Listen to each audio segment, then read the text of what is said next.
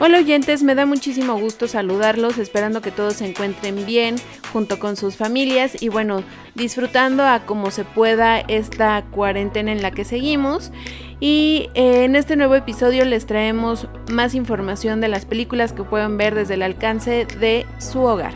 En esta ocasión les vamos a recomendar varias películas, no hemos concluido todavía ninguna serie, pero tenemos ahí varias entre, entre manos que ya en el siguiente capítulo seguramente ya les platicaremos de ellas. Espero que les guste el contenido de esta semana. Yo soy Pau.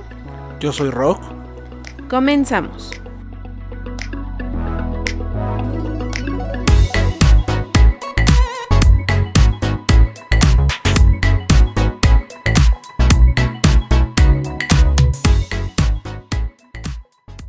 Para comenzar, quisiera que mm, platicáramos un poco de la película del Dr. Dolittle.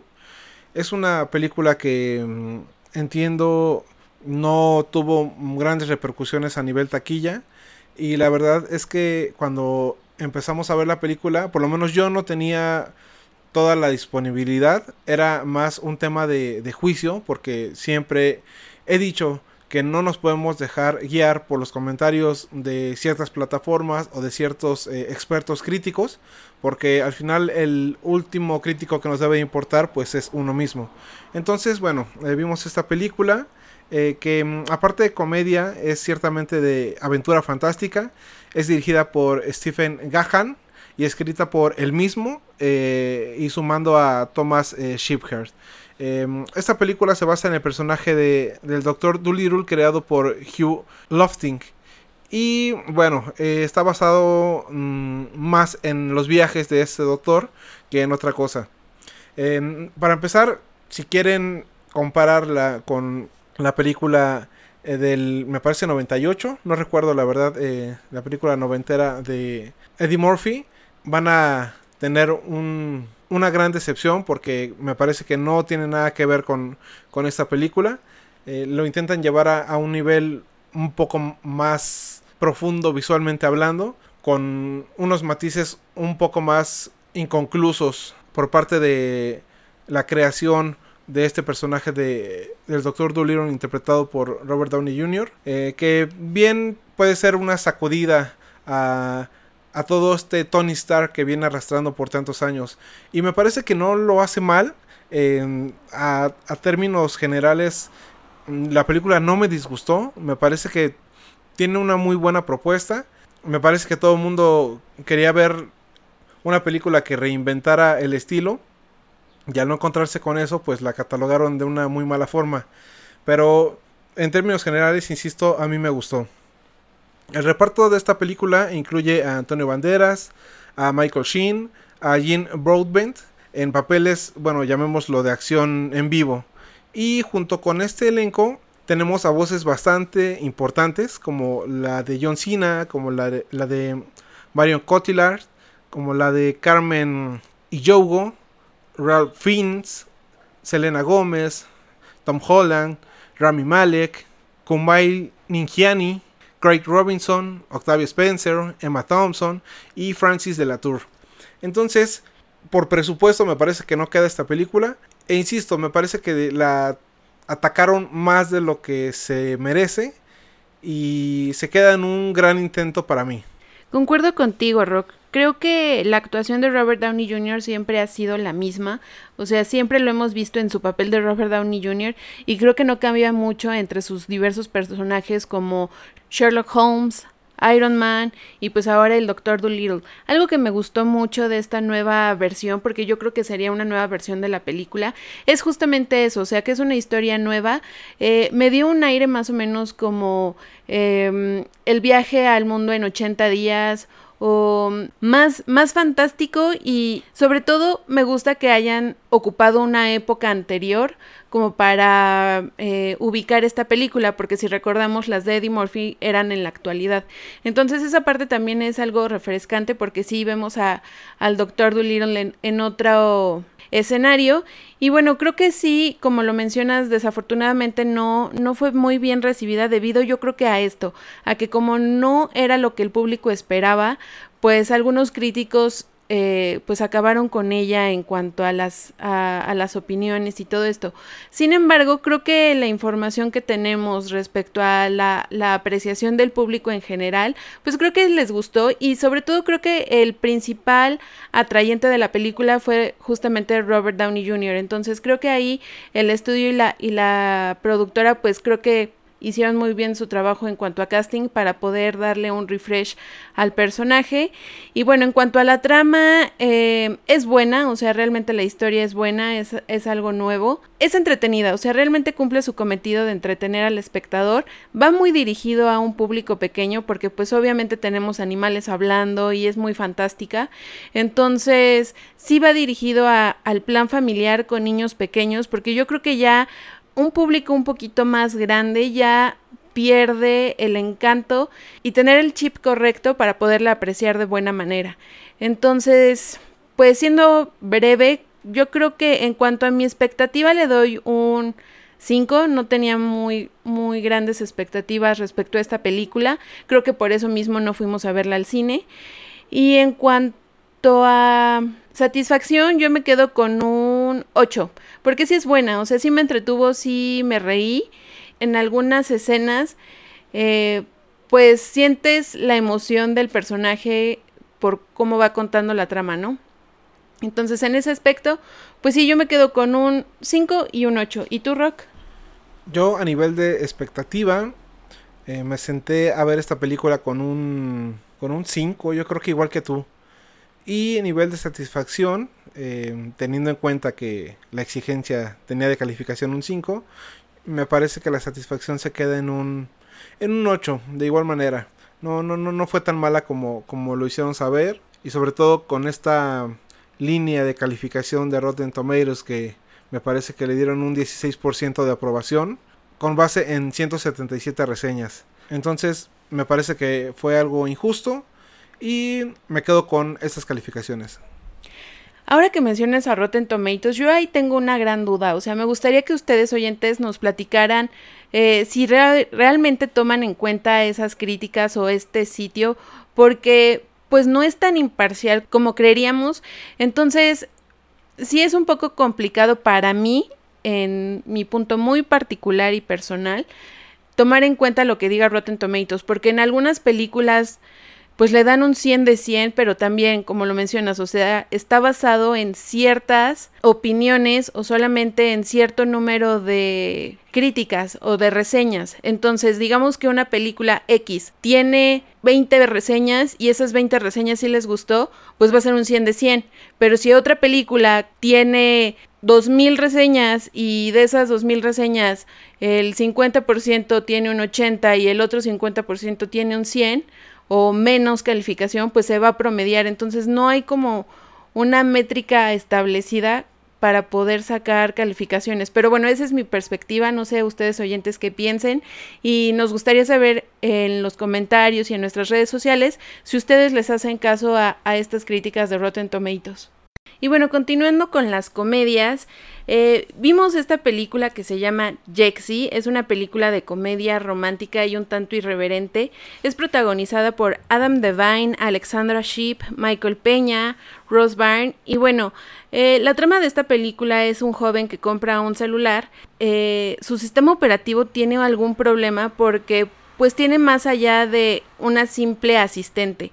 Esta asistente cuenta con una personalidad y también pues una opinión y una una inteligencia más allá al IA que conocemos o con el que están habilitados los productos actualmente.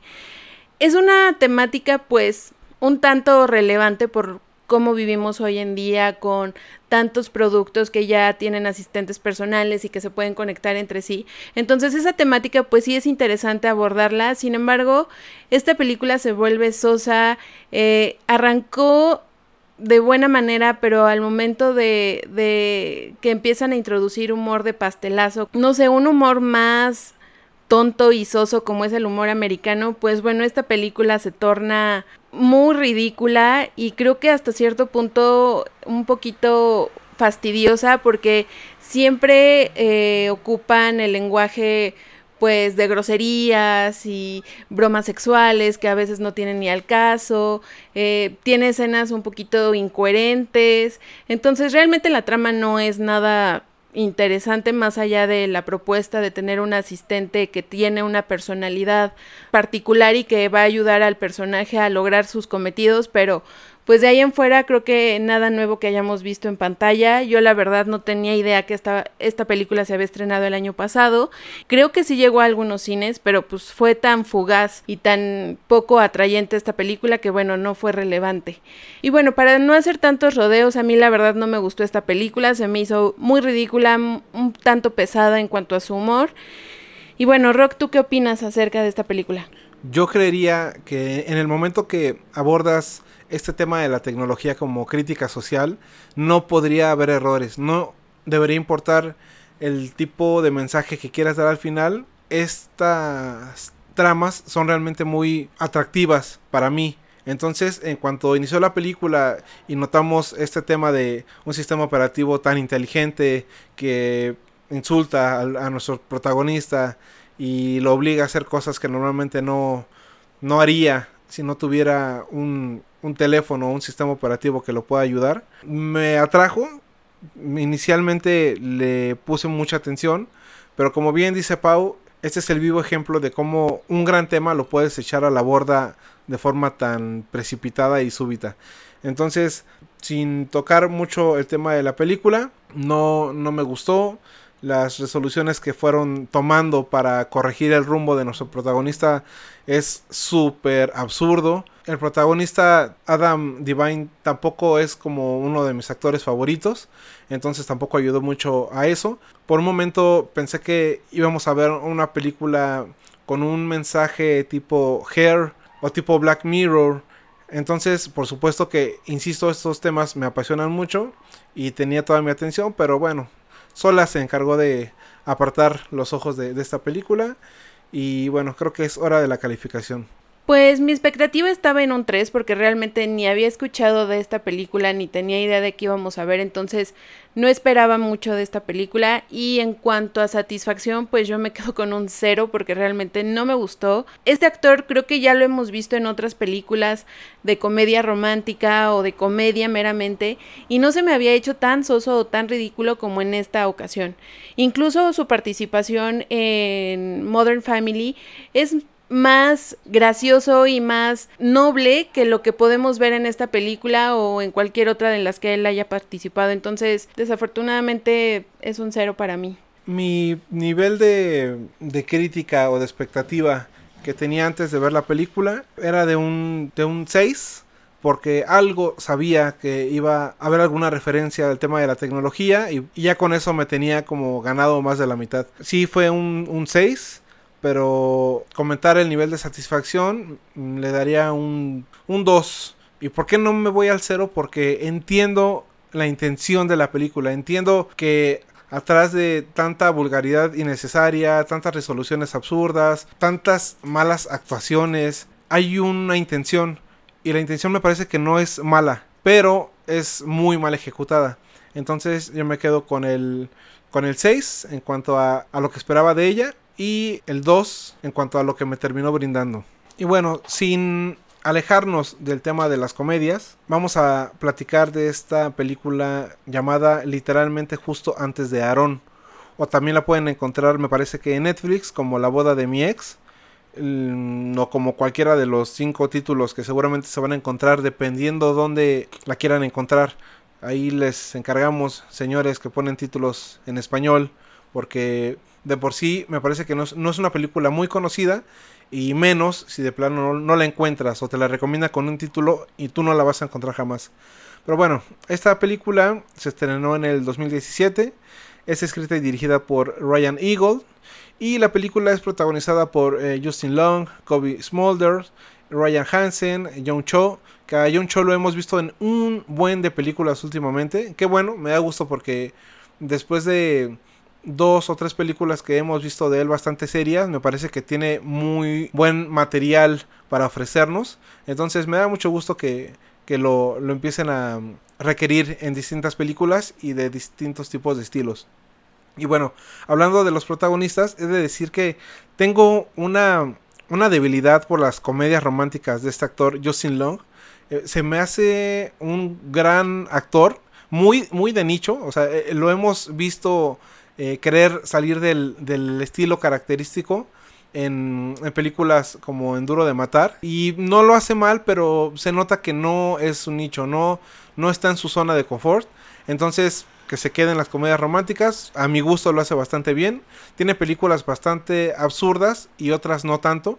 Y me parece que esta película de literalmente justo antes de Aaron eh, es una película que Claro, tiene sus exageraciones como lo requiere una película para, para poder meternos en situaciones bastante complejas o que normalmente no se podrían dar, pero por otro lado son situaciones muy humanas o que seguramente ustedes conocen a alguien que ha estado en una situación así. ¿Qué situación estoy hablando?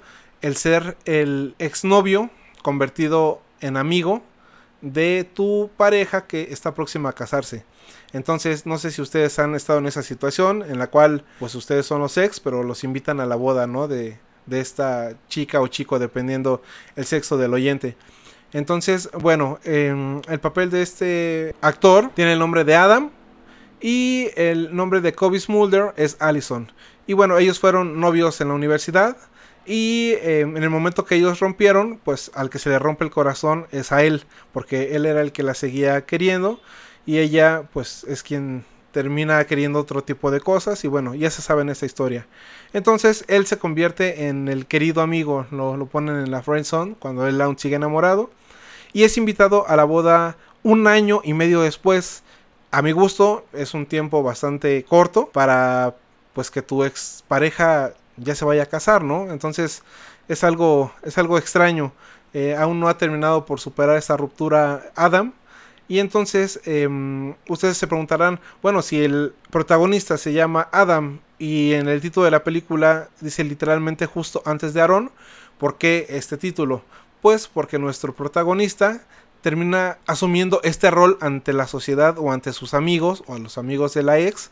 Ese es su apodo, el que estuvo literalmente antes de Aaron. Aaron es el novio o es el, el prometido de Kobe Smulder Em, llamada Allison en esta película. Entonces, sí, son situaciones muy clichés, pero creo que muchos la van a disfrutar. Insisto, no, no es una comedia de pastelazo. Adam es el exnovio que siempre trata de tener una buena cara ante el dolor o ante la no superación de este rompimiento. Pero bueno, sabemos que mientras más llenamos este vaso de no dejar salir nuestras emociones, en cualquier momento puede explotar. Y algo así es lo que termina sucediendo con, este personaje. Esta película me gustó mucho porque como bien dices, son cosas que pueden pasar y que ninguno de nosotros está exento porque pues creo que todos tarde o temprano vamos a tener un ex o tuvimos un ex o tenemos un ex. Y sobre todo también hay personas que esos exes los vuelven sus amigos. Entonces creo que es una situación que fácilmente se puede presentar en la vida de cualquier persona. Y bueno esta película se me hizo muy graciosa porque creo que al estar por casarnos, pues creo que todavía se nos hace más cómico el hecho de que algo así pudiera suceder en nuestras vidas.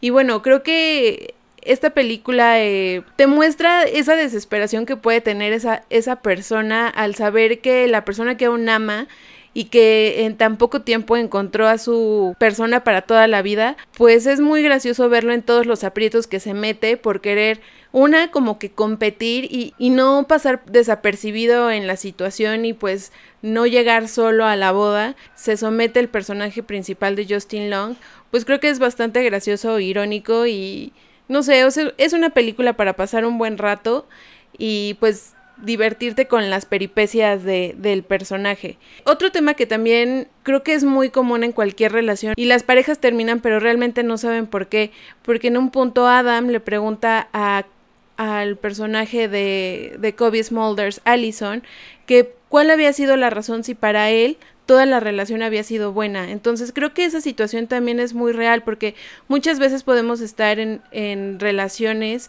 que tal vez desde tu punto de vista crees que todo marcha perfecto y que nada está mal, pero a lo mejor la otra persona está viviendo totalmente otra situación y otra historia eh, distinta y, y nada que ver con lo que tú estás pensando que estás sintiendo. Entonces creo que también te muestra problemas que pueden llegar a tener las parejas normales en cuanto a comunicación, expectativas y todo eso, y que realmente es lo que truena las relaciones. Entonces se me hace una, una película muy real, se las recomendamos. Y antes de dar mis calificaciones finales, eh, chicos, si ustedes están en esa situación, no inviten a sus exnovios o exnovias a sus bodas, por favor, porque no creo que sea lo mejor. Bueno, ese es mi muy personal punto de vista. O por lo menos, si alguno de los dos aún siente algo, entonces eh, es el peor error que pueden cometer. Pero bueno, em, nivel de expectativa, yo la verdad llegué con un 6. Yo creo que fue con un 6. E, y, más que por la película, insisto, fue por el actor. Porque en el momento que yo identifico una película donde sale Justin Long, la quiero ver y tengo toda la predisposición de disfrutarla como quizá lo es con películas de Paul Rudd. Entonces, yo tenía mi 6 muy definido, no tanto, insisto, por el tema de la película, porque es ese tema de mm, comedias románticas de personas que están a punto de casarse y, de pronto vienen todas las confusiones y diversiones y bueno, es muy común, es muy cliché y la verdad eso no me interesa tanto, pero se ganó mi 6 antes de empezar a ver esta película y me quedo en un nivel de satisfacción de un, de un 8. Entonces, esas son mis calificaciones. Para mí, en cuanto a expectativa, igual como lo menciona Rock, creo que estaba en un 6, porque sí, este actor creo que ha sabido elegir películas de comedia romántica, pero no necesariamente que acaben bien. Creo que en otras películas lo hemos visto, pues sus historias son un tanto atropelladas y eso me gusta, me gusta que, que muestre esa parte también del romanticismo que no siempre tiene que acabar bien para que el personaje sea feliz. Entonces, sí, en mi expectativa estaba en un 6 y en cuanto a satisfacción yo me quedo con un 8 porque sí me entretuvo la película, me gustó, voy a seguir consumiendo lo de Justin Long. Y bueno, pasando al tema de los superhéroes, vamos a empezar por platicarles esta película que se llama El profesor Marston y la Mujer Maravilla. Eh, esta película es una película biográfica y bueno, retrata la vida del el profesor Marston junto con su esposa y Olive Byrne, que vendría siendo también otra de sus esposas, que más adelante les platicaremos. Dentro de todas las situaciones que acontecen en la vida de este profesor, él fue el precursor del polígrafo y de unas pruebas de personalidad que son ejecutadas en la actualidad para determinar cuáles son las personalidades predominantes de cada una de las personas. Es decir, que si una persona es dominante o si es este más conciliadora, etc. Estas pruebas muchas veces se practican al momento de uno hacer un proceso de selección para una vacante en algún trabajo como para saber cuáles son las características predominantes de esa persona. Y bueno, sin adentrarnos tanto en el tema, la película pues tal cual retrata cómo es que llegó al personaje de la Mujer Maravilla y sobre todo en quién se inspiró el profesor Marston para crear a este personaje. En esta película pues vamos a tener temas un tanto polémicos porque para su época el profesor estaba muy adelantado. Estaba casado con Elizabeth Holloway, que era también una investigadora y profesora dentro de la Universidad de Harvard sin ser reconocida debido a los tiempos que no se les permitía todavía a muchas mujeres alcanzar algunos posgrados o doctorados dentro de la institución. Entonces, aunque ella estaba estudiando dentro de Harvard, pues no era como reconocida o avalada por la institución. Sin embargo, junto con el profesor William Moulton Marston, llevó a cabo todos estos estudios como para poder sustentar eh, las hipótesis que el profesor estaba planteando. Y bueno, dentro de este mismo colegio conocen a Olive Byrne, que es un estudiante que empieza a hacer sus prácticas profesionales junto con ellos, pero al cabo de cierto tiempo, pues al ser muy bella y al tener características atractivos para ambas personas, pues se acaban enamorando de, de, ella. Entonces ellos empiezan una relación de poliamor. Eh, realmente durante toda su vida eh, vivieron de ese modo, o sea, hubo puntos en los que pues la sociedad los repudió, los, los tachó de pervertidos y de degenerados por cómo llevaban su vida. El profesor procreó descendencia con ambas mujeres y bueno, esta película está avalada por esa descendencia, entonces los datos que muestran son muy reales. También en la película muestran cómo es que el personaje de Wonder Woman está cargado de muchos tintes psicológicos y que dentro del cómic fueron plasmados.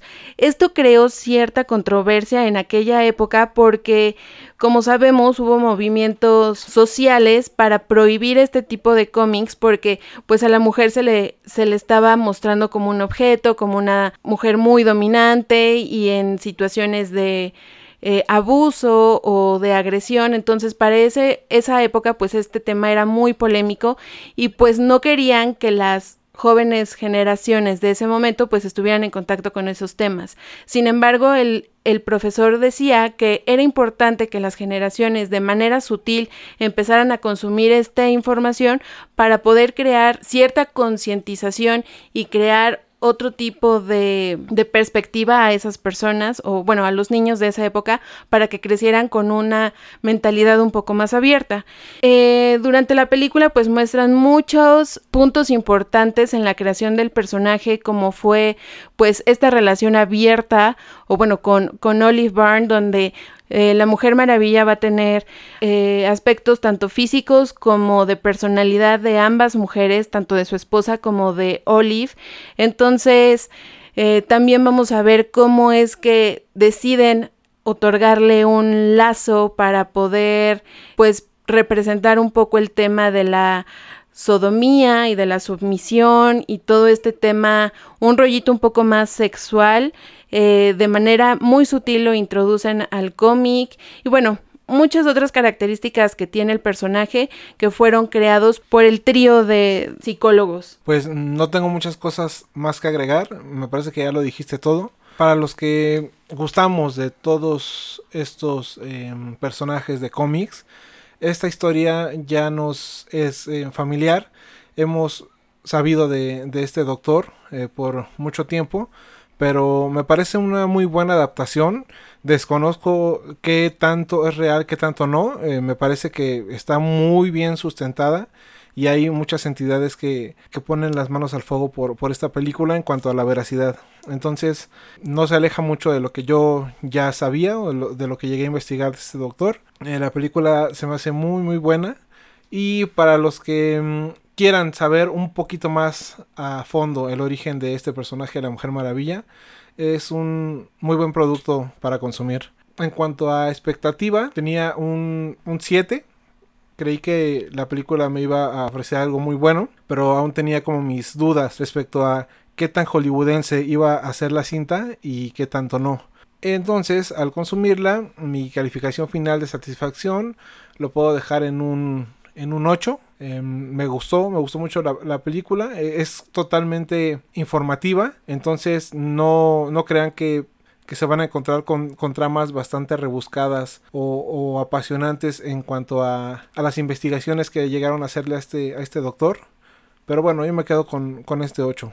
Para mí, en cuanto a expectativa, yo le pongo un 7 porque Rock ya me había platicado de la historia del personaje y cómo se había construido, pero no tenía yo toda la información completa.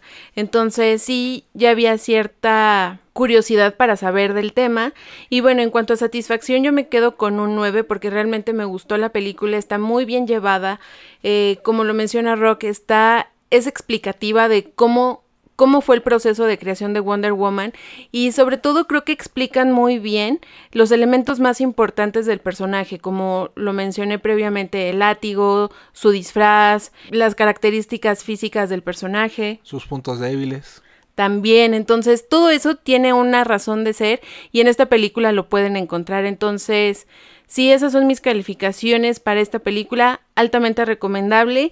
Y bueno, creo que también es importante mencionar que para el público LGBT pues es importante porque se tocan muchos temas acerca de estas relaciones bisexuales, por ejemplo en el caso de la esposa del profesor o poliamor como se conoce actualmente. Entonces, Creo que está muy bien abordado el tema, no es morboso, creo que es bastante correcto al abordar el tema, sobre todo por la época en la que se vivió. Entonces, Recordemos que este personaje nace en 1945, entonces todo esto sucede entre el 43 y ese año. Entonces, sí fue un tema muy sonado en la época porque pues causaba revuelo. Yo los dejaría con esa duda. ¿Qué opinarían ustedes de un vecino que tiene dos esposas? ¿Cuál sería su reacción actualmente?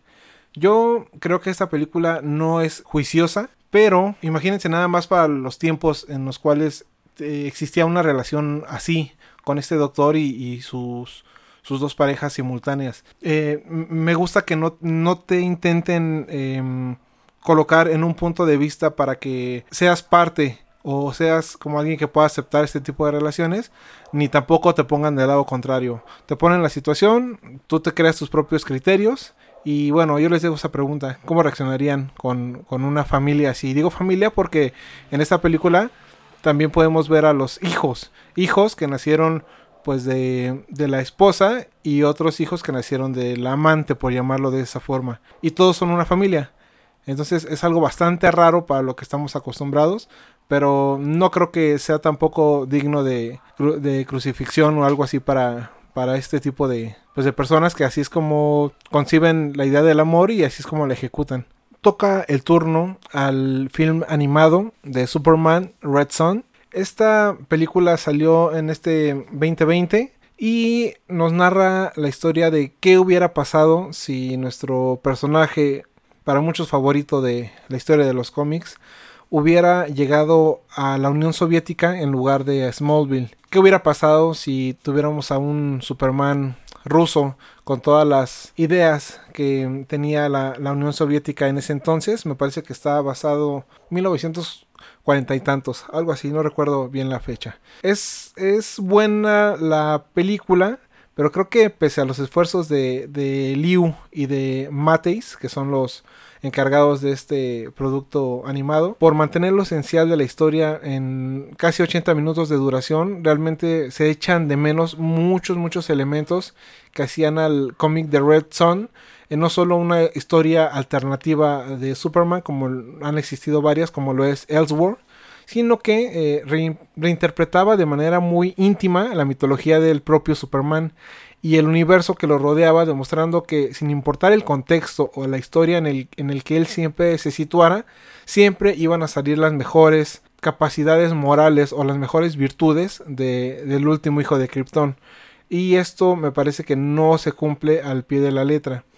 Anteriormente, en el 2011, la adaptación de, de la historia de All Star Superman, también dirigida por el mismo Sam Liu, había requerido omitir ciertos pasajes de su propio material de origen, pero aún así la propuesta me parece eh, que siguió manteniendo el corazón de, este personaje o la sustancia del propio cómic que es bastante bueno. La comparación argumental de Red Son se queda bastante corta desde mi punto de vista y tiene una nula cantidad de momentos emotivos que atrapen al espectador.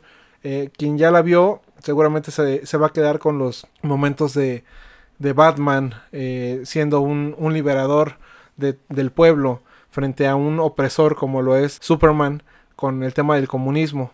Entonces, entre los temas omitidos por el film se encuentra la crítica equilibrada em, hacia los diferentes gobiernos e ideologías siempre imperantes en el conflicto de Estados Unidos contra la Unión Soviética, o también el sutil choque entre ideologías capitalistas contra el comunismo, Inclusive me atrevería a decir que el juego de superioridad que coloca a Superman con Lex Luthor en su lucha por la supremacía. Porque en esta historia podemos ver a un Lex Luthor bastante correcto, eh, sí em, llegando a sus fines, no de las maneras más éticas, pero siempre pensando en el pueblo. Entonces también te ponen a pensar que qué tanto influye la existencia de un superhéroe de la altura de un Superman para la conversión a villano de, Lex Luthor. Entonces me parece que a términos generales la película es bastante ligera en comparación del cómic, pero siempre es interesante abordar productos alternativos de nuestros personajes favoritos. Y en este caso para los que ven a Superman más como una creación de Estados Unidos para el mundo, como lo puede ser el Capitán América, tratando de reflejar los mejores valores, etcétera. ¿Qué pasaría, insisto, si, si hubiera nacido en la Unión Soviética? Es bastante interesante, tiene sus momentos. Hay escenas por ahí de los linternas verdes bastante, bastante buenas. Entonces, no es una pérdida de tiempo. Simplemente en comparación del cómic, me parece que se queda corto. Yo no tenía mucha noción de este personaje, o sea, no estoy muy familiarizada con estas historias alternativas por parte de DC, pero al ver la película creo que em, pierde un poco de características particulares Superman al no estar eh, arraigado a las costumbres o a los valores que se han mostrado durante mucho tiempo al ser parte de Estados Unidos. Entonces, al ver a un Superman que para empezar no habla de la misma manera como estamos acostumbrados, al tener unas ideas totalmente radicales a las cuales ha defendido en otros cómics o en otras películas, pues sí es un poco contradictorio o un poco difícil como de aceptar en mi particular punto de vista. Pero pues es atractiva la historia debido a que pues no es algo que estemos acostumbrados a ver y también presentan otros personajes en otras facetas. Por ejemplo, a mí me sorprendió mucho ver el tema de Wonder Woman siendo lesbiana. Entonces, son historias que están pues llegando a la pantalla con historias distintas que a lo mejor están abordando temas de minorías.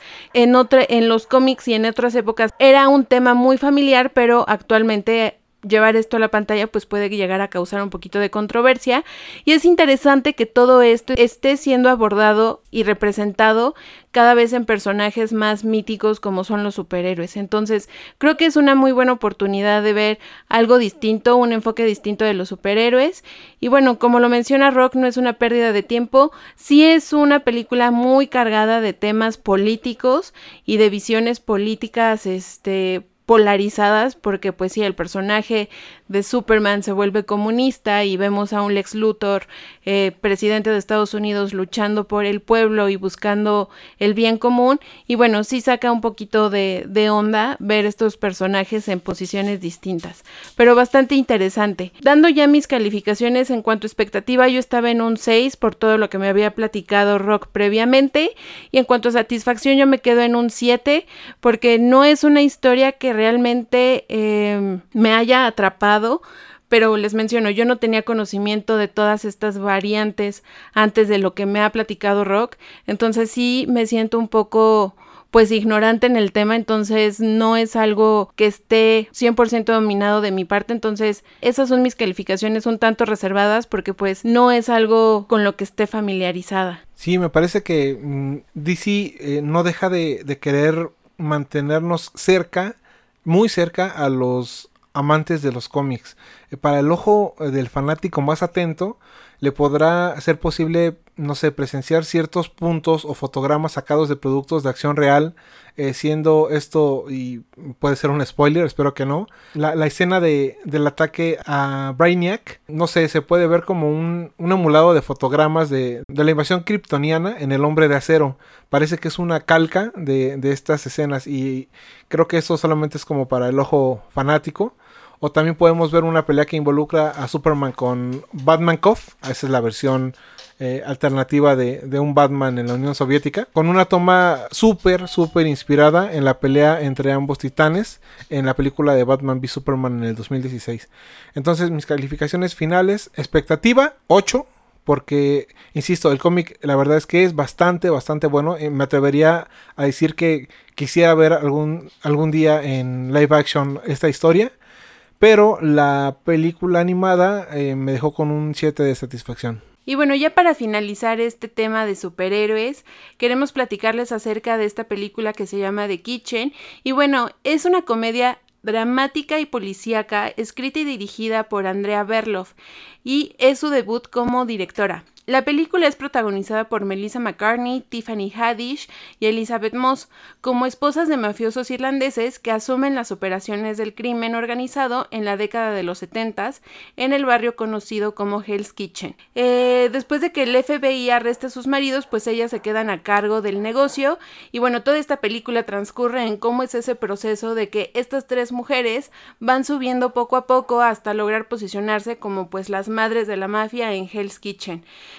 Eh, esta película realmente eh, empodera de una manera poco ortodoxa a las mujeres porque realmente el proceso de estas tres, cómo se van eh, labrando camino en el tema de la mafia, pues es bastante atractivo de ver porque pues es enfrentarse a un mundo totalmente de hombres. Y bueno, cabe mencionar que la mafia en esa época pues era el boom y pues había pandillas en distintos distritos de la ciudad de Nueva York. Y bueno, ellas logran posicionarse como pues las amas y señoras de Hell's Kitchen e incluso el personaje de Elizabeth Moss, sin hacer mucho spoiler, pues tiene un cambio de 180 grados porque pues pasa de ser una esposa sumisa a pues prácticamente a ser la matona del grupo. Entonces, toda esta transformación en, en, las tres mujeres, pues es atractivo de ver porque cada una decide llevar su camino por distintas vertientes. O sea, está la persona que pues de verdad eh, explota y saca una personalidad totalmente distinta a lo que era para poder como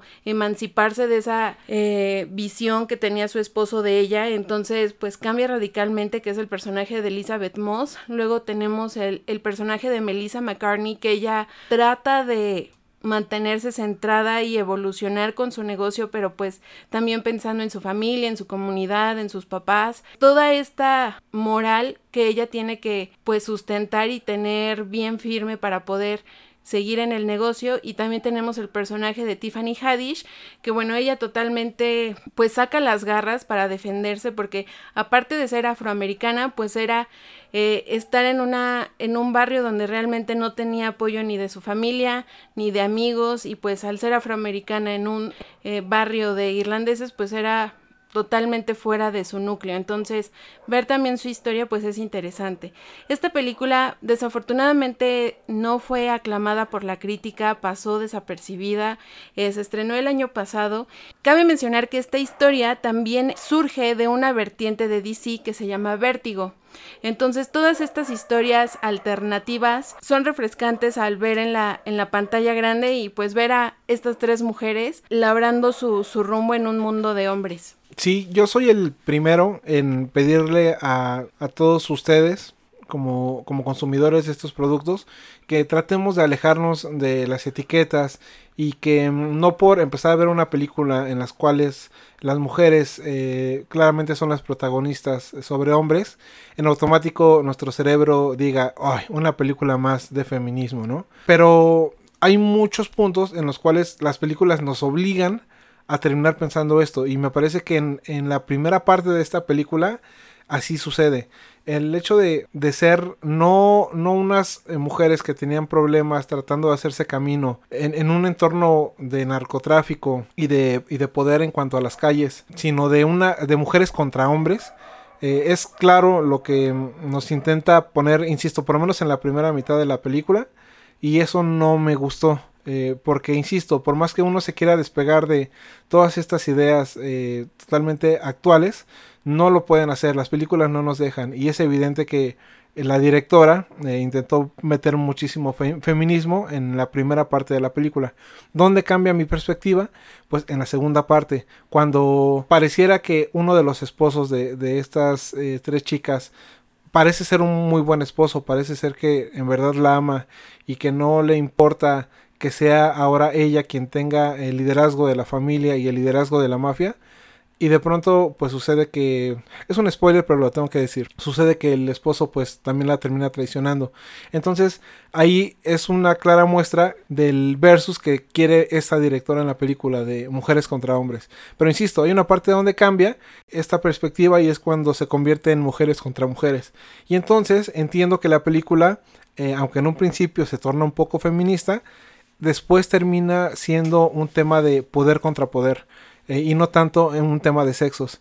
Entonces eh, te muestran eh, que incluso las, las mujeres que están teniendo gran poderío y gran éxito en este mundo de las drogas, pues no les basta. Y entonces me gusta, me gusta mucho que toquen el tema de, de las personas, de las, mejor dicho, personalidades de cada una de ellas y cómo algunas se preocupan muchísimo por sí misma, ya que nunca lo había hecho. Otro, otra se, se, preocupa mucho por la familia, por las personas. Realmente le interesa tener a todas las personas de los barrios que ella protege eh, pues lo más a salvo posible.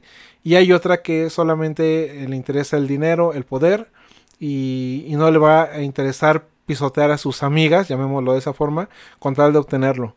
Entonces, esta última vuelta de tuerca me gustó mucho. Me borró por, por, un momento este tema del feminismo, que es lo que yo pretendo en las películas. Pretendo disfrutarlas por, por lo exitosas, por las buenas actuaciones, por los buenos temas, sin importarme si son hombres o mujeres. Entonces, em, si te parece bien, Pau, vamos con las calificaciones. Para mí, en un nivel de expectativa, yo creo que me quedo con un 4, porque no soy muy fan de las películas de Melissa McCartney. No, no creo que sea como de las mejores actrices aunque en esta película lo hace bastante, bastante bien. Entonces no esperaba mucho y de ser sincero, tampoco sabía que, era una película basada en una corriente de, cómics de Vertigo DC. Pues, eso me terminó como atrayendo ya en la parte final y eso porque Pau fue quien investigó y me lo comentó. Y en un nivel de satisfacción yo me quedo con un 8. Entonces superó mucho mi expectativa. Me agradó. Para nada es una pérdida de tiempo. Me gustó muchísimo la historia a pesar de las malas críticas. Si alguno de ustedes decide eh, ver este producto, no creo que se arrepienta. Bueno, yo antes de dar mis calificaciones voy a salir con mi comentario feminista, como diría Rock, porque tenemos que ver quiénes fueron las personas que dieron sus comentarios, porque yo creo que esta directora fue arriesgada al presentar una historia totalmente eh, distinta a lo que estamos acostumbrados a ver en pantalla y sobre todo basarse en una vertiente de cómics que a lo mejor no es muy conocida. Entonces creo que sí fue arriesgada su, su posición. No creo que lo haya hecho mal porque la película es entretenida, entonces creo que tenemos que dejar de, de, basarnos en críticas, pues hasta cierto punto superficiales, de, de, críticos que a lo mejor sí tienen mucha experiencia y, y, están acostumbrados a ciertos cánones en las películas y darles una oportunidad a todas estas nuevas eh, generaciones de directoras y, e incluso de directores que están proponiendo cosas totalmente distintas al final de cuentas nosotros como espectadores somos los que tenemos la última palabra. Entonces, esta película nosotros nunca la vimos en taquilla, que yo creo que de haberla visto sí nos hubiéramos arriesgado a irla a ver. Pero bueno, ahora la consumimos estando en casa y creo que es muy recomendable. Mi expectativa acerca de esta película pues era un 5, yo creo que sería más bien un 6 porque al ver el cast y investigar un poquito acerca del tema, como que sí me atraía, pero yo pensaba que iba a ser, pues no sé, las mujeres victimizadas dentro de la mafia y ver un drama más que una historia de, de salir adelante y de poder contra poder. Y bueno, en cuanto a satisfacción, yo me quedo con un 9 porque sí, realmente me gustó, me atrapó la historia. Y sí, o sea, tiene mucho atractivo en cuanto a su trama y cada uno de los personajes es bastante potente. Entonces, sí, yo me quedo con esas calificaciones, altamente recomendable y bueno, déjenos sus comentarios si es que ya la vieron. Y ahora, ¿qué les parece si continuamos con un par de películas de terror? Son las últimas que, hemos visto y por eso es que se las vamos a, traer aquí. La primera es The Room. Esta es una película que se estrenó en el 2019. Si ustedes escriben The Room, seguramente les va a aparecer la película de Brie Larson. O, esta película de Escape Room, que también es buena, pero no, aquí nos vamos a, adentrar en la película del 2019. Esta es una película de suspenso, entiendo que es francesa, pero es hablada en inglés. Es dirigida por Christian Volkman y protagonizada por Olga eh, Kurilenko y Kevin Jensens. Esta película se estrenó, me parece, el 15 de abril de 2019 en el Festival de Cine eh, Fantástico de Bruselas. Y bueno, para que tengan un contexto mayor de esta película, trata de una joven pareja llamada Kate y Matt que se mudan a una mansión aislada.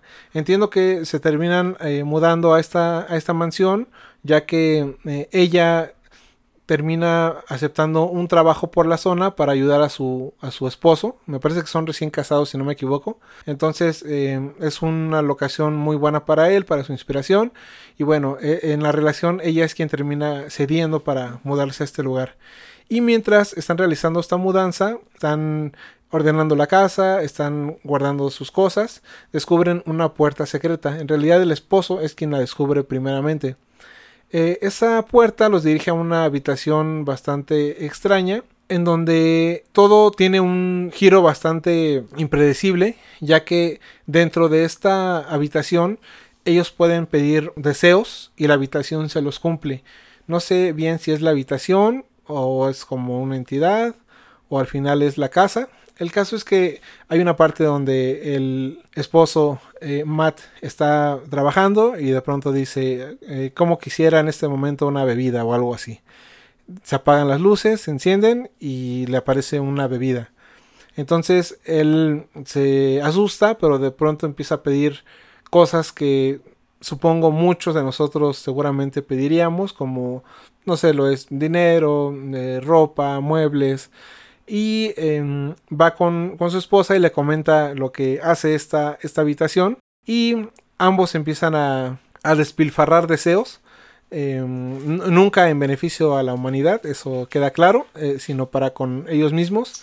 Entonces, em, pues me parece que incluso hasta eh, Kate deja de trabajar, ya no quiere saber eh, nada del exterior, porque pues la casa les provee todo lo necesario y más. Hasta ese punto me gustó mucho la película, porque sí representa un poco este, este deseo de nosotros, la clase media, de, de, de pronto hacernos de mucho, de muchas cosas de forma muy fácil. Entonces no es nada lejano a la realidad o eso es lo que yo puedo entender, ya que hay muchos ejemplos de personas que no han tenido mucho en su vida y de pronto les llega en grandes proporciones y termina destruyendo el concepto de una moral o de unos principios. Esto pasa más o menos en la película. Bueno, para cerrar el tema de, de los matices, Ambos nunca pudieron tener hijos. Me parece que Kate estuvo embarazada, pero no sé si perdió uno o dos hijos. El caso es que ella ya está muy renuente a, tener que embarazarse. Y en un momento de la película, ella le pide al cuarto un bebé. Ahí los dejo. Imagínense nada más el tema tan moral o tan profundo que puede llevar a esta pareja con estos deseos y con estas facilidades em, para, para, con el resto de la trama. Es una película que tiene una autoconclusión. Eh, no es como esas películas extrañas que de pronto te dejan sin saber qué pasó o, te dejan a cargo de, del final dependiendo lo que tú le hayas entendido. Es conclusiva, sí es clara y mm, aunque no, no es como quizá la película que pueda reinventar la rueda en este estilo, sabiendo que hay uh, algunas películas quizá con mucho mayor presupuesto y por ende eh, mucho mayor facilidad de, complicaciones o, o, de o, de cuestionamientos para con nosotros mismos. Es una película bastante buena, bastante buena, me gustó mucho, es completamente alejada a, al cine de terror que, al que estamos acostumbrados, al más comercial. Entonces, ya empezando por ahí, yo se las recomiendo ampliamente. Esta película a mí me gustó por ese tema moralista, o sea, esa situación en la que te pones a pensar qué haría yo si estuviera en lugar de ellos. Esas películas que te hacen pensar y te hacen reflexionar acerca de, de cuáles serían tus actitudes o cómo tomarías la situación que está pasando el personaje, son las películas que a mí me llaman mucho la atención. Entonces, brindan además del contenido que estamos observando, brinda esa oportunidad de compartirla, de platicarla, de reflexionarla. Entonces, esa película, después de verla, pues Rocky y yo nos pusimos a platicar qué pasaría si, ¿no? Dentro de la misma película te cuentan qué sucede con lo que ellos desean, o sea, cuál es la conclusión de esos deseos. Y bueno, realmente ahí te das cuenta que a lo mejor eh, de manera inconsciente nosotros nos llenamos de muchas cosas, pero no pensamos realmente si eso es lo que nos va a brindar una satisfacción, un sentimiento de realización o de plenitud. Y bueno, esa reflexión pues pues es muy interesante de ver en este tipo de películas. Lo que ya no me encantó es la segunda mitad de la película porque la película se vuelve un poco predecible, la trama se vuelve un poco floja, también hay escenas que ya no son muy coherentes, se pierde un poco la continuidad de la película, entonces ese cierre sí me dejó mucho que desear, entonces creo que los cimientos de la película y la historia en sí es buena, más su ejecución no puede ser la más acertada. Entonces, ya dándole una calificación, en cuanto a expectativa, yo estaba en un 3, no, nunca había escuchado hablar de ella. Eh, cuando la empezamos a ver, nos fue relatando la historia y pues sí nos fue envolviendo en ella, pero al final, como les comento, no, no me dejó 100% satisfecha. Entonces, en cuanto a expectativa, yo le pongo un 3 y en cuanto a satisfacción, yo me quedo con un 6, porque sí, sí me dejó muchas cosas que desear, o sea, me hubiera gustado otro final, para ser honesta, pero bueno, eh, está interesante, es una nueva idea traída a este cine de terror y yo también la pude comparar, no sé si algunos de ustedes oyentes llegaron a ver un capítulo de Supernatural donde los hermanos Winchester se topan con un genio que sí les brinda sus deseos, pero es medio mala onda, entonces le da lo que desean, pero con unas consecuencias tremendas, entonces más o menos eh, va por ahí la historia, entonces quisiéramos saber qué piensan y qué harían en lugar de esta pareja. Antes de dar mi, calificación, no vayan a pensar que es una película eh, tipo Al Diablo con el Diablo de Brendan Fraser, en cuanto a que hay deseos, pero, pero siempre tienen una trampa, ¿no? Y que nadie se da cuenta. O sea, algo que me gustó es que tienen sus deseos, em, bueno, adelantando un poco el tema de la película, todo lo que pidan se queda en la casa. Nada lo pueden sacar de ahí. Entonces, esa es la única trampa que existe. Eh, pueden hacer cosas bastante buenas con sus deseos, pero los mismos deseos son los que terminan corrompiendo a estas personas o a estos habitantes. Entonces, ellos mismos son los que se van poniendo las, las trampas para, para la, trama de la película. Entonces, eso me gustó mucho. No hay como, como trampas, insisto, tipo al diablo con el diablo. Y mis calificaciones, y yo creo que también un 3, Pau, porque normalmente cuando veo una película de terror que no conozco, ni he investigado nada de ella, pienso que va a ser un fraude, como normalmente lo son. Y eh, empecé con un 3, pero en cuanto al nivel de satisfacción yo me quedo con un 8. Insisto, no es la mejor película del género, pero me gustó mucho la, propuesta y me gustó mucho que no necesitan em, efectos especiales tan sofisticados para, para poder llamar nuestra atención. Hay tomas bastante eh, buenas, hay paneos de cámara en, dentro de la habitación bastante, bastante buenos. Eh, me parece un gran trabajo artesanal, llamémoslo de esa forma, por, por los creadores de este, de este producto. Y esas serían mis calificaciones. Y bueno, para finalizar el tema de las películas de terror, tenemos esta cinta llamada The Turning, que es una película estadounidense de terror sobrenatural dirigida por Flora Sigismondi y producida ejecutivamente por Steven Spielberg. La película es una adaptación moderna de The Turn of the Screw de Henry James. Esta película originalmente se iba a estrenar en el 2019, pero al estar distribuida por Universal Pictures, decidieron aplazar la fecha ya que coincidía con el estreno de Cómo entrenar a tu dragón 3, por lo cual lo postergaron hasta el 24 de enero de este año.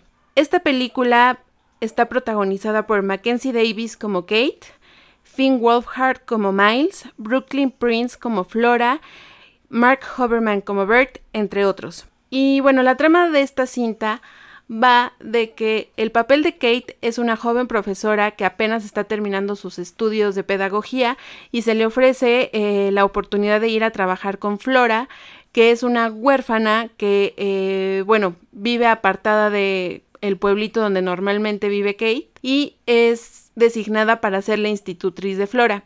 Entonces Kate se da la tarea de llegar a esta casa que solamente conviven la ama de llaves y Flora y nada más porque los papás habían fallecido en distintas situaciones y bueno, los habían dejado solos. Cabe mencionar que Kate tiene a su mamá en otro lugar, pero la señora está recluida en un hospital psiquiátrico.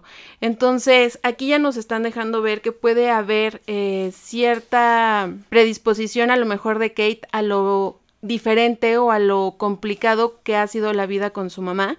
A lo largo de la película se van dando situaciones paranormales dentro de la casa y bueno, Kate se empieza a ver envuelta en toda esta situación de estrés porque no no está entendiendo lo que sucede o ella no quiere creer lo que está sucediendo y bueno, en distintas ocasiones eh, sufre de estas actividades paranormales, pero también recordemos que tiene este background de a lo mejor una enfermedad psicológica que podría ser lo que está desencadenando estas visiones en Kate. Entonces la película empieza a jugar con esas dos posibilidades. Creo que la película está muy bien llevada porque te pone en esa situación de empezar a dudar si realmente está sucediendo o pues es meramente la protagonista la que está sufriendo de eh, visiones y de estrés o de cualquier otra situación que le está poniendo a, a, alucinar situaciones que no, que no están ahí.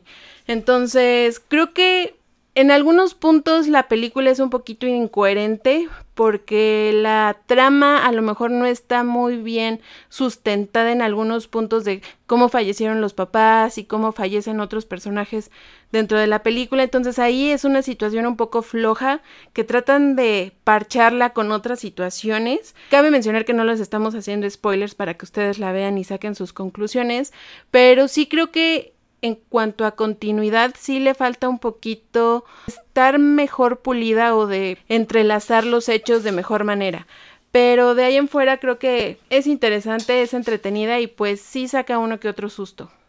Podría parecer una película de terror convencional respecto a la chica que llega a cuidar a un par de huérfanos y de pronto hay cosas sobrenaturales y cada vez va eh, sucediendo el increchendo del susto. Entonces, no creo que sea así. Como lo comenté en la película anterior, realmente no espero mucho de películas de terror que no he investigado o que no llevo esperando por meses. Y esta es una película así, no sabía absolutamente nada. De hecho, me voy enterando que Steven Spielberg es, es productor ejecutivo y se nota porque la historia, como bien dice Pau, eh, hay veces que está un poco parchada, pero los puntos exactos para hacer esta película muy entretenida existen, como lo es eh, una buena actuación y, esto me refiero a todos, todos los personajes que tampoco son muchos los que salen en esta película, tienen unas actuaciones bastante, bastante buenas que son parte de los pilares del sustento de esta, de esta trama. Eh, tanto puede ser eso como puede ser el guion. Se nota la trampa que nos quieren poner desde un principio porque al iniciar la película vemos la muerte de la antigua eh, institutriz. Pero eh, bueno, vemos la muerte, pero no sabemos si fue provocado por algo sobrenatural o no. Entonces desde ahí ya nos empiezan a predisponer para llevarnos por donde se les antoje. es buena la, la película, la disfruté mucho. Expectativa, Mm, también un 3, al igual que la película anterior de The Room. Y nivel de satisfacción, me quedo con un 7. La verdad lo pasé bastante bien con esta película. Pues te voy a copiar tus calificaciones, Rock. En cuanto a expectativa estaba igual en un 3 porque no habíamos escuchado de ella. Creo que habíamos empezado a investigar qué era lo que se iba a estrenar este año en cuanto a películas de terror y la habíamos visto mencionada, pero no habíamos indagado más en ella. Entonces sí, en cuanto a expectativa estábamos en un 3. Y en cuanto a nivel de satisfacción, yo me quedo con un 7. Porque sí es buena, es entretenida, pero le falta todavía mucho material para convencerme. Entonces sí, esas serían mis calificaciones. Y ahora podemos pasar a temas un poco más dramáticos. Voy a platicarles de una película llamada Guava Island. Esta es una película protagonizada por Donald Glover y Rihanna en los papeles principales de Denny y Coffee respectivamente. Esta película fue exhibida por primera vez en el Festival de Coachella en, el 2019 y fue lanzado en Amazon Prime me parece que el 13 de abril del 2019. Entonces esta película la pueden ver por esta plataforma. Creo que es una película muy de nicho, es una película muy muy musical, es inspiracional y me refiero a que es muy de nicho porque mm, la música que suena es, es muy del estilo de reggae o algo parecido. Entonces, em, me parece que es una crítica absoluta al capitalismo de Estados Unidos en contra de los, de los negros. En una entrevista para la Rolling Stones, el hermano de em, Donald Glover, que es el guionista de la película, señala que, que es una trama que em, le inspiró mucho después de la muerte de un rapero estadounidense llamado eh, Nipsey Hussle. Entonces, eh, me parece que hay un cierto punto de opresión para para personas que intentan ser libres. Eh, dentro de la película se menciona mucho el sueño americano. Varios quieren salir en algún momento ya que trabajan para un magnate que es pues sumamente opresor para todos los, trabajadores. Y ellos imaginan libertad en Estados Unidos y el personaje de Donald Glover trata de hacerles entender que la libertad está donde tú lo desees, no necesariamente en Estados Unidos o en cualquier país. Si donde tú vives enseñas a tu mente a ser libre, eh, lo vas a hacer. Y bueno, esta película, eh, insisto, la puedo en Prime Video. En cuanto a expectativa, la verdad, eh, yo tenía un 3, no tenía absolutamente ningún conocimiento de la película ni de la trama. Entonces, por lo único que quise ver esta película fue por la portada. Se me hizo muy, muy, muy llamativa. No sabía con qué me iba a, encontrar. Y pues es una película muy refrescante e insisto, es muy inspiracional. Terminando de ver la película, eh, creo que sí te puedes poner a pensar un ratito. ¿Quién eres? ¿Cómo te sientes? En el lugar donde vives, en la situación en la que te encuentras. Entonces, yo creo que empecé con un 3, pero a nivel de satisfacción me quedo con un 7. Continuando con el drama, vamos a esta película que se llama Perfect Sense. En español se llama Al final de los sentidos y es una película del 2011 dirigida por David Mackenzie y protagonizada por Ewan McGregor y Eva Green. Eh, la trama de esta película comienza cuando en un hospital llega un paciente que desconocen qué es lo que está causando eh, ciertos síntomas eh, en él que han hecho que pierda el sentido del olfato. Entonces, al estar investigando eh, si es meramente psicológico o algún tema físico, pues van encontrando que hay más pacientes con los mismos síntomas y que han perdido el sentido del olfato. Esto empieza a provocar eh, pues una alerta en cuanto a mm, tema de salud, porque en distintas partes del mundo empiezan a haber los mismos síntomas en distintos pacientes. No encuentran la razón del contagio y bueno, el papel de Eva Green es de una doctora que es epidemióloga, entonces ella se está dando a la tarea de investigar qué es lo que está sucediendo. A su vez, Iwan McGregor tiene un restaurante ya que él es chef y bueno, dentro de su staff empieza a ver personas con los mismos síntomas. Llega un punto donde pues realmente toda la población se encuentra contagiada y todos al mismo tiempo pierden el sentido del olfato. Entonces esta película va realmente de qué pasa cuando en una eh, sociedad empieza a haber este tipo de situaciones, es una epidemia a nivel global, es una historia romántica. Ellos son vecinos ya que el restaurante está junto a el departamento de donde vive eh, Susan. Entonces ellos, después de todas estas situaciones, pues empiezan a, a tener una relación romántica y bueno, la película va desarrollándose donde pues desafortunadamente la epidemia se va expandiendo y se va agravando y no queremos hacerles spoilers, pero bueno, esta historia va contando la, la relación que tienen tanto Michael con Susan como en general lo que va sucediendo con la población. Entonces, si ahorita se sienten un poquito vulnerables o el encierro les está causando estrés o mm, bueno, no se sienten al 100%, yo creo que deberían de posponer un poquito esta película porque, pues bueno, estamos hablando de una situación similar en cuanto a una epidemia eh, mundial. No queremos que las personas se sientan todavía más abrumadas con lo que puedan ver en la tele, sino al revés, que se sientan relajadas y que se puedan desconectar un ratito. Pero bueno, como película romántica es muy buena, nos da una perspectiva diferente de una película de epidemias y cosas así. O sea, sabemos que hay muchas películas que tocan estos temas. Entonces, es muy buena, creo que nos deja pensando y valorando mucho las cosas que tenemos hoy en día. Yo digo que ustedes oyentes no piensen que hay sensacionalismo en este podcast. Ustedes saben, como bien dice Pau, que hay muchísimas películas de epidemias y contagios. Les soy muy sincero, a mí no me gustan. Y no es por un tema de situaciones actuales, sino que simplemente la temática no, no, no, no, me, no me atrapa. Entonces, eh, de hecho, creo que en ninguno de los podcasts que hemos tenido hemos hablado o recomendado alguna película de contagio. Entonces, eso quiero pensar que es un valor agregado a esta cinta porque sí, es un tema romántico, un poco tormentoso, porque imagínense ustedes que empiezan a perder los sentidos y no sé, los que tienen un gran recuerdo de aquella canción que tienen en pareja, y saber que en unos cuantos días posiblemente no van a volver a escuchar absolutamente nada o ese restaurante al que van con sus parejas y saber que ya no les va a saber a nada la comida Em, no sé, todos los recuerdos o todo lo que se supone que construye recuerdos en nosotros son con base en los sentidos. Y entonces ponernos en esa situación en la cual van desapareciendo,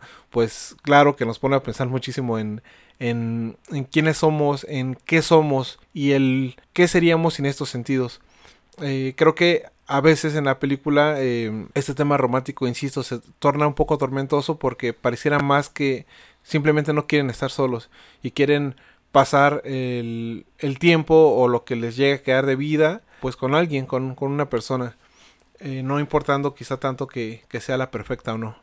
Entonces la película es muy, muy, muy buena, ya tiene sus, sus años, la verdad yo no la había visto y me considero un gran fan y seguidor de Iwan McGregor y de Eva Green. Entonces, al descubrir esta película, pues me dio mucho gusto, no me defraudó ¿Y qué te parece si vamos a las calificaciones, Pau? Muy bien, pues yo creo que por el elenco yo ya traía una eh, expectativa a lo mejor alta. Yo traía un 8 de expectativa de, pues al ver la sinopsis, al ver esta pareja que creo que siempre han escogido muy bien sus proyectos, pues sí, yo ya traía como un 7 de expectativa. Y en cuanto a satisfacción, yo me quedo con un 9 porque no es una película que esté dentro de mis favoritas, entonces Creo que es por eso que no le doy el 10, pero sí es muy buena película, me gusta el enfoque diferente en una cuestión de catástrofe, porque sí hay muchas películas, como lo, bien lo dices, de catástrofes y epidemias y temas apocalípticos y toda esta situación, pero creo que son muy pocas las que tienen la delicadeza de abordar los temas a lo mejor con otro punto de vista y creo que esta lo hace muy bien. Entonces yo me quedo con un 7 de expectativa y un 9 de satisfacción. Yo en cuanto a expectativa me quedo con un 8. Yo me obligué a, estar en ese escalafón y en cuanto a satisfacción yo le, doy el 10. Quizá si la expectativa hubiera subido a 9, la satisfacción podría ser un, un 7, un 8. Pero creo que me quedo con esos números. Me quedo con un 8 de expectativa y un 10 redondo desde ese escalafón. Ahora hablemos de una película llamada Logan Lucky. O me parece que también tiene el título en español de La suerte de los Logan. Y esta película es estadounidense, es entre comedia, de pronto tiene un poco de suspenso, tiene muchísima acción y es del 2017. Es dirigida por Steven Soderbergh y protagonizada por Adam Driver, ahora ya muy conocido este actor, muy bueno por cierto, eh, Shining Tatum, Seth MacFarlane, eh, Daniel Craig, Katie Holmes, Hilary Swank, Catherine Watterson, Sebastian Stan y Jesco Blanco. Eh, hay muchos nombres muy conocidos, el elenco es muy bueno y hay muy buenas actuaciones. Esta es una película con la que el director Steven Soderbergh volvió al cine después de anunciar su, su retiro. La cinta, de hecho, me parece que tiene muchísimo parecido con uno de sus grandes éxitos como lo es Ocean's Eleven. Si les gustó em, esta película, por supuesto también les va a encantar eh, Logan Lucky. Insisto, las actuaciones son muy buenas. Em, a rasgos generales es un film en donde se cuenta la historia de dos hermanos que intentan robar una mm, carrera de autos, específicamente cuando se está suscitando eh, la NASCAR. Entonces eh, el papel de, de Shining Tatum es un trabajador que conoce bien el subterráneo de todas estas carreras y se le ocurre un plan para, para poder ejecutar este, este robo. Pero se comenta que la familia eh, Logan tiene muy mala suerte y eso es algo que ha sucedido a través de los años, entonces nosotros como espectadores solo estamos al pendiente de qué es lo que va a salir mal. Y si quieren pasar un muy buen rato de acción pura y dura, es altamente recomendable. Sí, esta película es muy entretenida y creo que para mí fue muy chistoso ver a Daniel Craig realizando un, un papel como el que interpreta en esta película. Bueno, yo estoy acostumbrada a verlo como James Bond o en otros papeles un tanto serios y aquí es totalmente irreverente, el papel es muy cómico, entonces creo que vale la pena ver a estos actores en escena juntos. Ya dándoles una calificación, en expectativa yo tenía un 3 porque realmente dije, ¿qué puede, ¿qué puede ofrecerme esta mezcla de actores? Y la verdad es que sí me divirtió mucho, entonces en expectativa yo le doy un 3 y en satisfacción me quedo con un 9. Cabe mencionar que esta película la pueden encontrar en Netflix, entonces ahí les dejo el tip por si les interesa. Nivel de expectativa tenía un 6, simplemente por el elenco y, y porque creo que las últimas películas que he visto de Adam Driver me han gustado muchísimo, entonces creo que ya tiene un cierto eh, nivel o un cierto estándar de calidad este actor, por eso me quedo con el 6 y nivel de satisfacción yo creo que también me quedo con un 9. Continuando con la acción, vamos a la película de The Gentleman y esta película está dirigida, escrita y producida por Guy Ritchie. También está protagonizada por Charlie Hunnam, Matthew McConaughey, Michelle Dockery, Hugh Grant, Colin Farrell, Jeremy Strong, Line René, entre otros. Y la trama principal de esta película se suscita todo en Londres. Y bueno, aquí el papel principal lo tiene Matthew McConaughey. Y bueno, él es el capo principal de la marihuana eh, en Londres. Entonces, esta trama es meramente pura acción y es una película totalmente al estilo Guy Ritchie. Creo que retoma mucho su esencia de otras películas, sin irse al extremo como en Rock and Roll, que realmente esa película, en lo personal, a mí no me gustó porque creo que llevó toda la acción a un extremo bastante sin sentido en algunas ocasiones. Entonces, esta película creo que retoma todas las buenas eh, costumbres que tenía Guy Ritchie. Pues bueno, lo plasma en esta película de acción donde les comento que la trama va de un capo de la marihuana y bueno, todo lo que se suscita en una guerra de gangsters en un Londres actual. Entonces está muy entretenida, tiene muy buenas coreografías en cuanto a escenas de acción y bueno, creo que tanto el papel de Matthew McConaughey como el de Charlie Hunnam y de Hugh Grant eh, son claves dentro de la trama y creo que pues bueno, ellos se llevan la mayoría de la película. Entonces, esta película me gustó mucho, la disfruté, creo que no tenía unas expectativas tan altas, pero creo que sí fueron superadas por este director y por todo el elenco. Coincido, me parece que, como bien lo dices, por fin retomó las mejores costumbres Guy Ritchie y podemos compararlo incluso con éxitos como Snatch. Entonces, eh, la disfruté muchísimo, los vestuarios son tremendos, o sea, estos señores son unos, esos señores de la mafia, se nota enseguida con, con el puro vestuario, las escenografías, eh, de igual manera nos muestran como los distintos puntos de, de, mafiosos, tanto los que tienen muchísimo dinero, tanto como los que van, van iniciando. De hecho, hasta Colin Farrell lo pude soportar en esta película. Yo soy un detractor completo de este actor. No me gustan sus películas, no me gusta cómo actúa, pero incluso él lo hace muy bien y es sumamente redonda. Creo que en expectativa yo me coloco en un 5 y en cuanto a satisfacción yo le doy un 10 porque sí se me hizo muy buena la película. Creo que las últimas películas que ha hecho Guy Ritchie, por ejemplo, eh, Aladdin, eh, live action y, y esta, creo que se está notando un antes y un después en su manera de trabajar. Entonces creo que va por muy buen camino. Ojalá que siga así porque no me gustaría eh, verlo convertido en un Michael Bay con una acción totalmente descabellada y bueno creo que creo que va por muy buen camino ha evolucionado su trabajo y pues ahora esperar a la siguiente cinta sí creo que a este señor le tocó mucho la, la miel de Hollywood y en estas películas que creo que a muchos no nos gustaron es eso, es eh, la mano de Hollywood eh, metiéndose en este estilo tan, tan particular de, de, Guy Ritchie. Entonces me parece que se alejó de todo esto. Eh, él fue el completo creador de esta película y se puede notar por lo que comentaste al principio. Entonces él estuvo involucrado en todo y se nota. El nivel de expectativa, eso es muy, muy raro porque por ser eh, Guy Ritchie, yo podría tener un 8 en cuanto a nivel de expectativa. Pero al ver sus últimos trabajos, me quedé con un 6 eh, de expectativa porque creí que nos iba a seguir mostrando algo mm, no tan suyo. Entonces, la verdad, llegué con un 6 de expectativa y nivel de satisfacción me quedo con un 9. Toca el turno de Inherent Vice. Esta película mm, no sabíamos muy bien en qué estilo colocarla para poder eh, hablar de ella porque tiene mucho y de todo. Entonces, bueno, esta película se llamó Puro Vicio en España y Vicio Propio en Latinoamérica. Es una película muy neo-noir, me parece que es del 2014, ya tiene sus años, es escrita y dirigida por el gran Paul Thomas Anderson y está basada en una novela homónima de Thomas Fincon.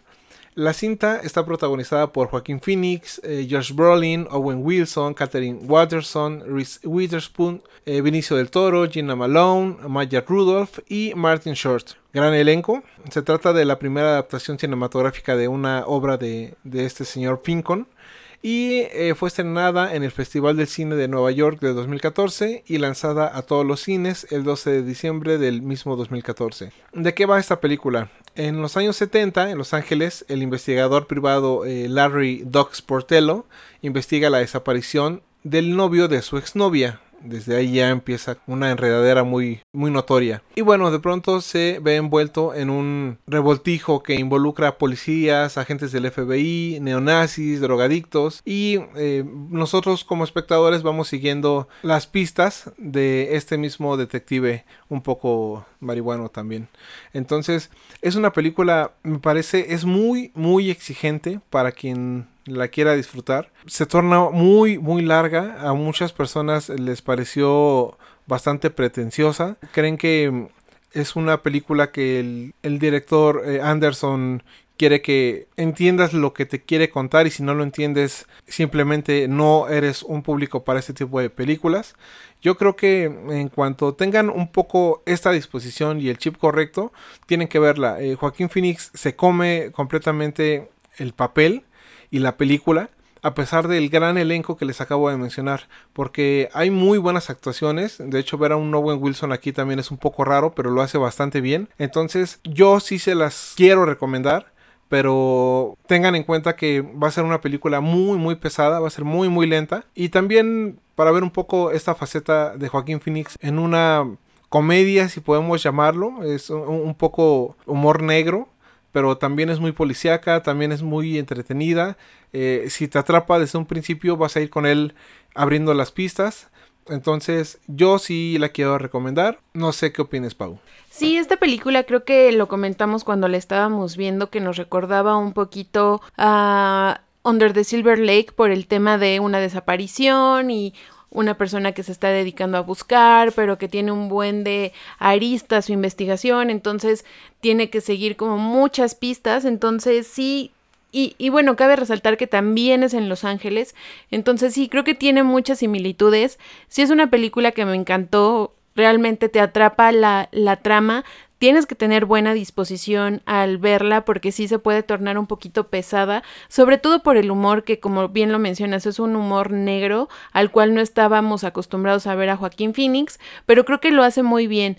La ambientación, creo que también el vestuario y todo esto está muy bien adaptada porque es una película que está ambientada en los 70s, entonces también tiene muchos toques de, de esa época y en algunas situaciones también hace referencias, por ejemplo, a Charles Manson y cosas de ese estilo. Entonces creo que pues está muy bien realizada. En expectativa yo la pongo en un 8 porque sí esperaba algo interesante al ver a Joaquín Phoenix en esta película. Y en satisfacción también le pongo un 10 porque creo que está muy bien hecha, son esas películas que nos encantan. Creo que el cine noir es una de las ramas que a mí me empieza a atrapar y que me gusta mucho esta temática de detectives y de investigación y, de suspenso.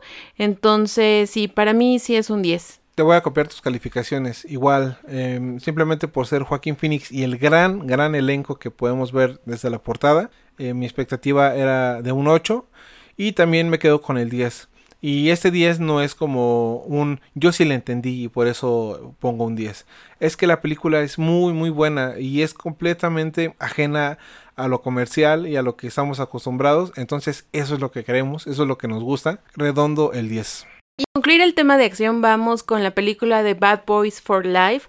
Esta película es la tercera parte de esta saga de películas de Bad Boys que empezó en 1995, luego tuvo su segunda entrega en 2003 y para finalizar esta entrega que se estrenó el 17 de enero de este año. Está dirigida por Adil El Arbi y Bilal Falá. Y bueno, ¿qué les puedo decir de esta película? Realmente creo que está de más, o sea, es totalmente ridícula en algunos aspectos porque, bueno, Creo que solamente el papel de Martin Lawrence que viene a interpretar de nuevo a Marcus Burnett, creo que es bastante correcto porque, bueno, ya está interpretando a un policía que está por jubilarse o más bien que ya se quiere jubilar porque pues ya pasaron sus mejores años, ya no tiene el físico y todo eso se relaciona realmente con Martin Lawrence. Él desafortunadamente eh, se perdió del radar del cine después de haber realizado la segunda parte de Bad Boys. Ya no recuerdo alguna película eh, pues taquillera donde él haya aparecido. Entonces me da gusto que lo hayan retomado para esta tercera parte, pero creo que ya está muy de más esta, esta entrega, porque aunque vemos a un Will Smith todavía en forma y pues parece que en él no pasan los años, pues creo que ya eh, la trama que genera esta película pues no, no tiene ni pies ni cabeza porque no se construyó durante las tres películas para desenlazar en esto. Entonces creo que fue una idea totalmente sacada al azar e intentaron hacer algo distinto o, o hacer una historia para poder enlazar una nueva saga pero no sé, o sea, creo que quedan muchos cabos sueltos, creo que la trama no es nada buena, la interpretación de Kate del Castillo creo que está de más, o sea, habla español, pero habla como española, no, no entiendo muchas cosas de la película, entonces para mí fue un fiasco total, pero bueno, ¿tú qué opinas, Rock? No le voy a dar una calificación tan baja porque mm, mi nivel de, mm, expectativa la verdad era muy muy bajo, entonces mi nivel de satisfacción fue alto. Sí, al final parece una novela mexicana y de hecho la película lo sabe, eh, creo que se burla de sí misma en, muchas ocasiones con, algunos eh, comentarios de, Marcus. Entonces, sí, la verdad es que está, está de más. Yo sé que tuvo una buena aceptación, tuvo una buena taquilla, hasta un punto de creo considerar una, una cuarta entrega. No sé, si soporto las películas de Rápido y Furioso, por supuesto que voy a, soportar esta tercera entrega de Bad Boys. Em, hay algunas escenas de acción que son bastante buenas. Los colores, las tomas son muy, muy buenas. Eso lo puedo rescatar muchísimo. Em, hay unas escenas de acción de motos que están a, la altura de cualquier película catalogada como de las mejores en este tipo de coreografías. Entonces, por este tipo de acción, mm, compro la película pero la verdad es que también opino igual que tú, Pau, en cuanto a, que es un poco innecesario regresar a estos personajes solamente para pues seguir metiendo taquilla, ¿no? Pero bueno, pasa, insisto, como con Rápido y Furioso. Puede ser esa nuestra opinión, pero en el momento que saquen una película va a haber muchísima gente que, la va a consumir y eso puede dar pie a, que sigan existiendo este tipo de, de franquicias. Entonces, em, con referencia a lo de las telenovelas mexicanas, tenemos también a Paola Núñez como Rita Secada. Eh, esta chica creo que no lo hace tan mal, la verdad es que para ser una actriz de TV Azteca o que yo la recuerdo en TV Azteca y no una muy buena, la verdad es que mm, quedo satisfecho con su actuación en la película, insisto, tampoco es que actúe en Los Miserables o algo parecido, pero lo hace bastante bien, de una forma muy correcta, se la compro completamente como como badass en, en, el escuadrón de, de, Will Smith. Y también este tema de, del capitán Conrad Howard, pues terminan, no sé, poniéndolo como una pieza de ajedrez para, para darle una motivación a nuestros personajes. Sin hacer spoilers, no les voy a explicar qué es lo que pasa.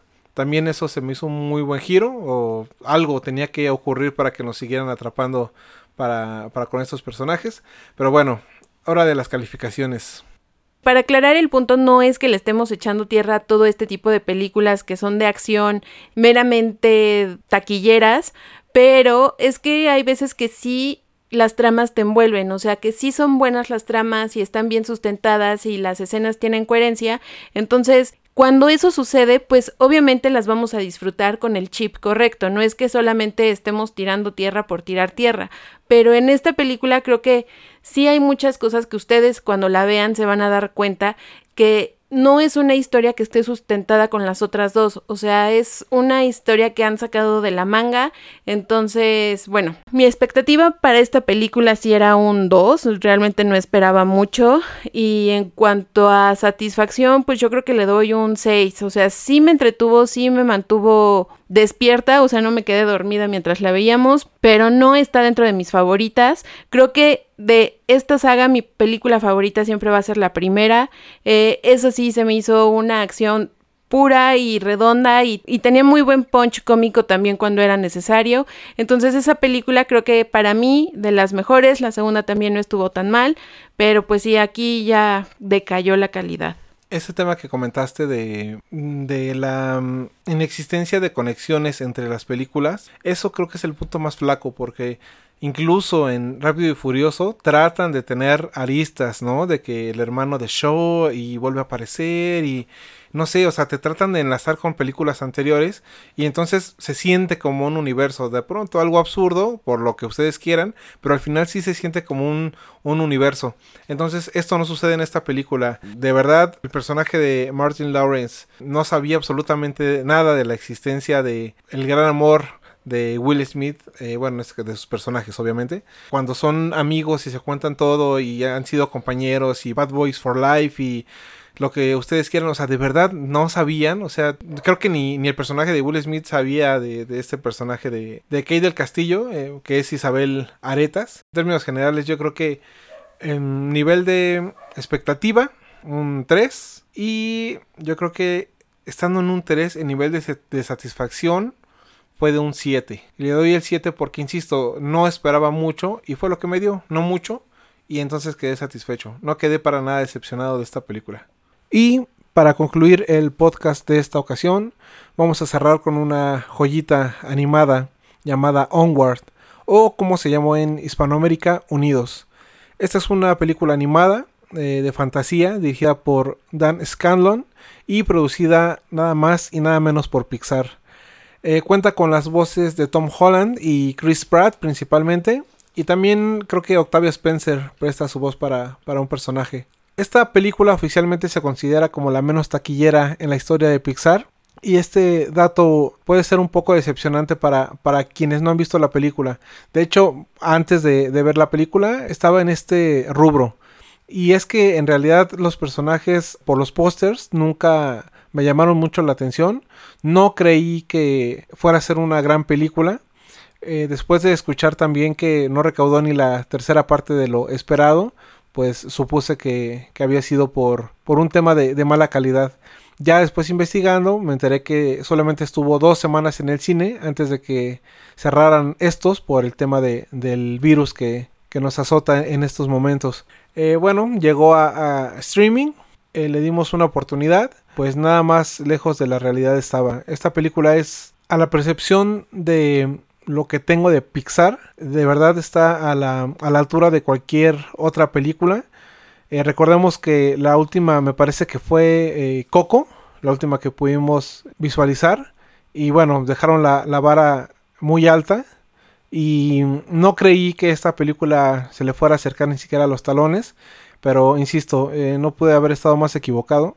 La película es maravillosa, es conmovedora, los personajes son buenísimos. El humor es muy, muy, muy bueno. Eh, estuve riendo toda la película, al igual que, que Pau. Entonces, em, altamente recomendable. Quisimos dejarla también al final de este podcast para cerrar con broche de oro porque es de lo mejorcito que hemos visto a nivel general. Ya en la recta final de la película, como, como es costumbre para las películas de Pixar, eh, ya teníamos la garganta hecha un nudo y y bueno, no, no quiero platicarles tanto de la película, eh, pero opiniones, Pau. Pues sí, como bien lo comentas, creo que es una película que vino de nuevo a tocar fibras y a volvernos emotivos de nuevo. Entonces Pixar ya lo ha logrado en cada una de las películas que nos ha traído. Y bueno, yo tenía mis expectativas porque en este año iba a ser el año en el que Pixar iba a estrenar dos películas, esta de Onward y está pendiente que se estrene Soul, pero debido a todo lo que ha sucedido, pues ahorita está pendiente el estreno de Soul, todavía no saben si va a ser dentro de este año o ya se irá hasta el siguiente.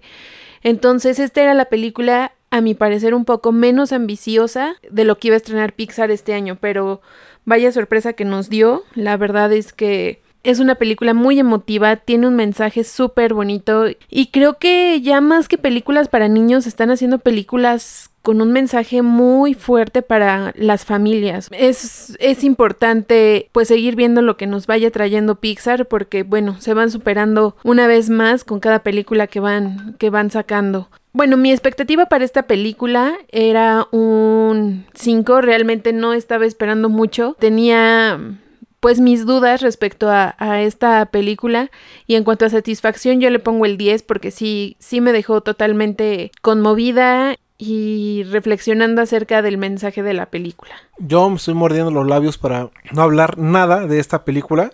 Yo sé que este podcast es para tratar de platicarles un poquito eh, de qué van las películas y así saber ustedes si les puede llegar a interesar o no. Pero en esta ocasión de verdad no quiero decir absolutamente nada véanla. Eh, yo sé que hay muchísima gente fan de Pixar, pero también sé de mucha gente detractora, por lo menos de esta película, porque, insisto, el hype por ella no fue el mayor conocido y entonces eso pudo haber afectado. Pero todas esas personas que, que son un poquito detractoras o que son renuentes a verla, véanla, se van a llevar una gran sorpresa. Yo, en cuanto a expectativa, llegué con un 5. De verdad que si hubiera sabido de qué trataba, eh, mi expectativa hubiera sido de un 9 o un 10. Pero la verdad es que no. Eh, iba un poco renuente. Entonces yo creo que llegué con un 5 en cuanto a expectativa. Y de igual manera me quedo con el 10 absoluto. Entonces, eh, máxima exigencia para esta película y máxima satisfacción lo merece y nos lo brinda. Y bueno, oyentes, con eso concluimos el programa del día de hoy. Espero que les hayan gustado estas recomendaciones y no recomendaciones. Déjenos sus comentarios en nuestras redes sociales y ya saben que tenemos el grupo de Telegram para poder estar platicando ahí continuamente. Y bueno, si quieren más detalles de estas películas que hemos visto o si quieren que les compartamos en dónde las hemos visto, pues por ahí nos podemos estar comunicando. Eh, esperamos que muy pronto traigamos más películas para ustedes y bueno, ya saben que nos encanta eh, escuchar sus mensajes y sus comentarios, así que esperamos oír de ustedes muy pronto. Entonces esto fue todo por el programa del día de hoy. Yo soy Pau. Yo soy Rock. Adiós.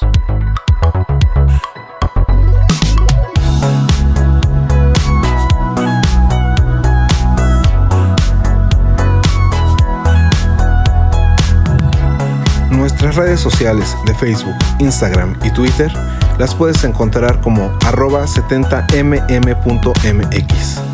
Si deseas compartir con nosotros lo que sea relacionado con este apasionante mundo del cine, seremos tus lectores.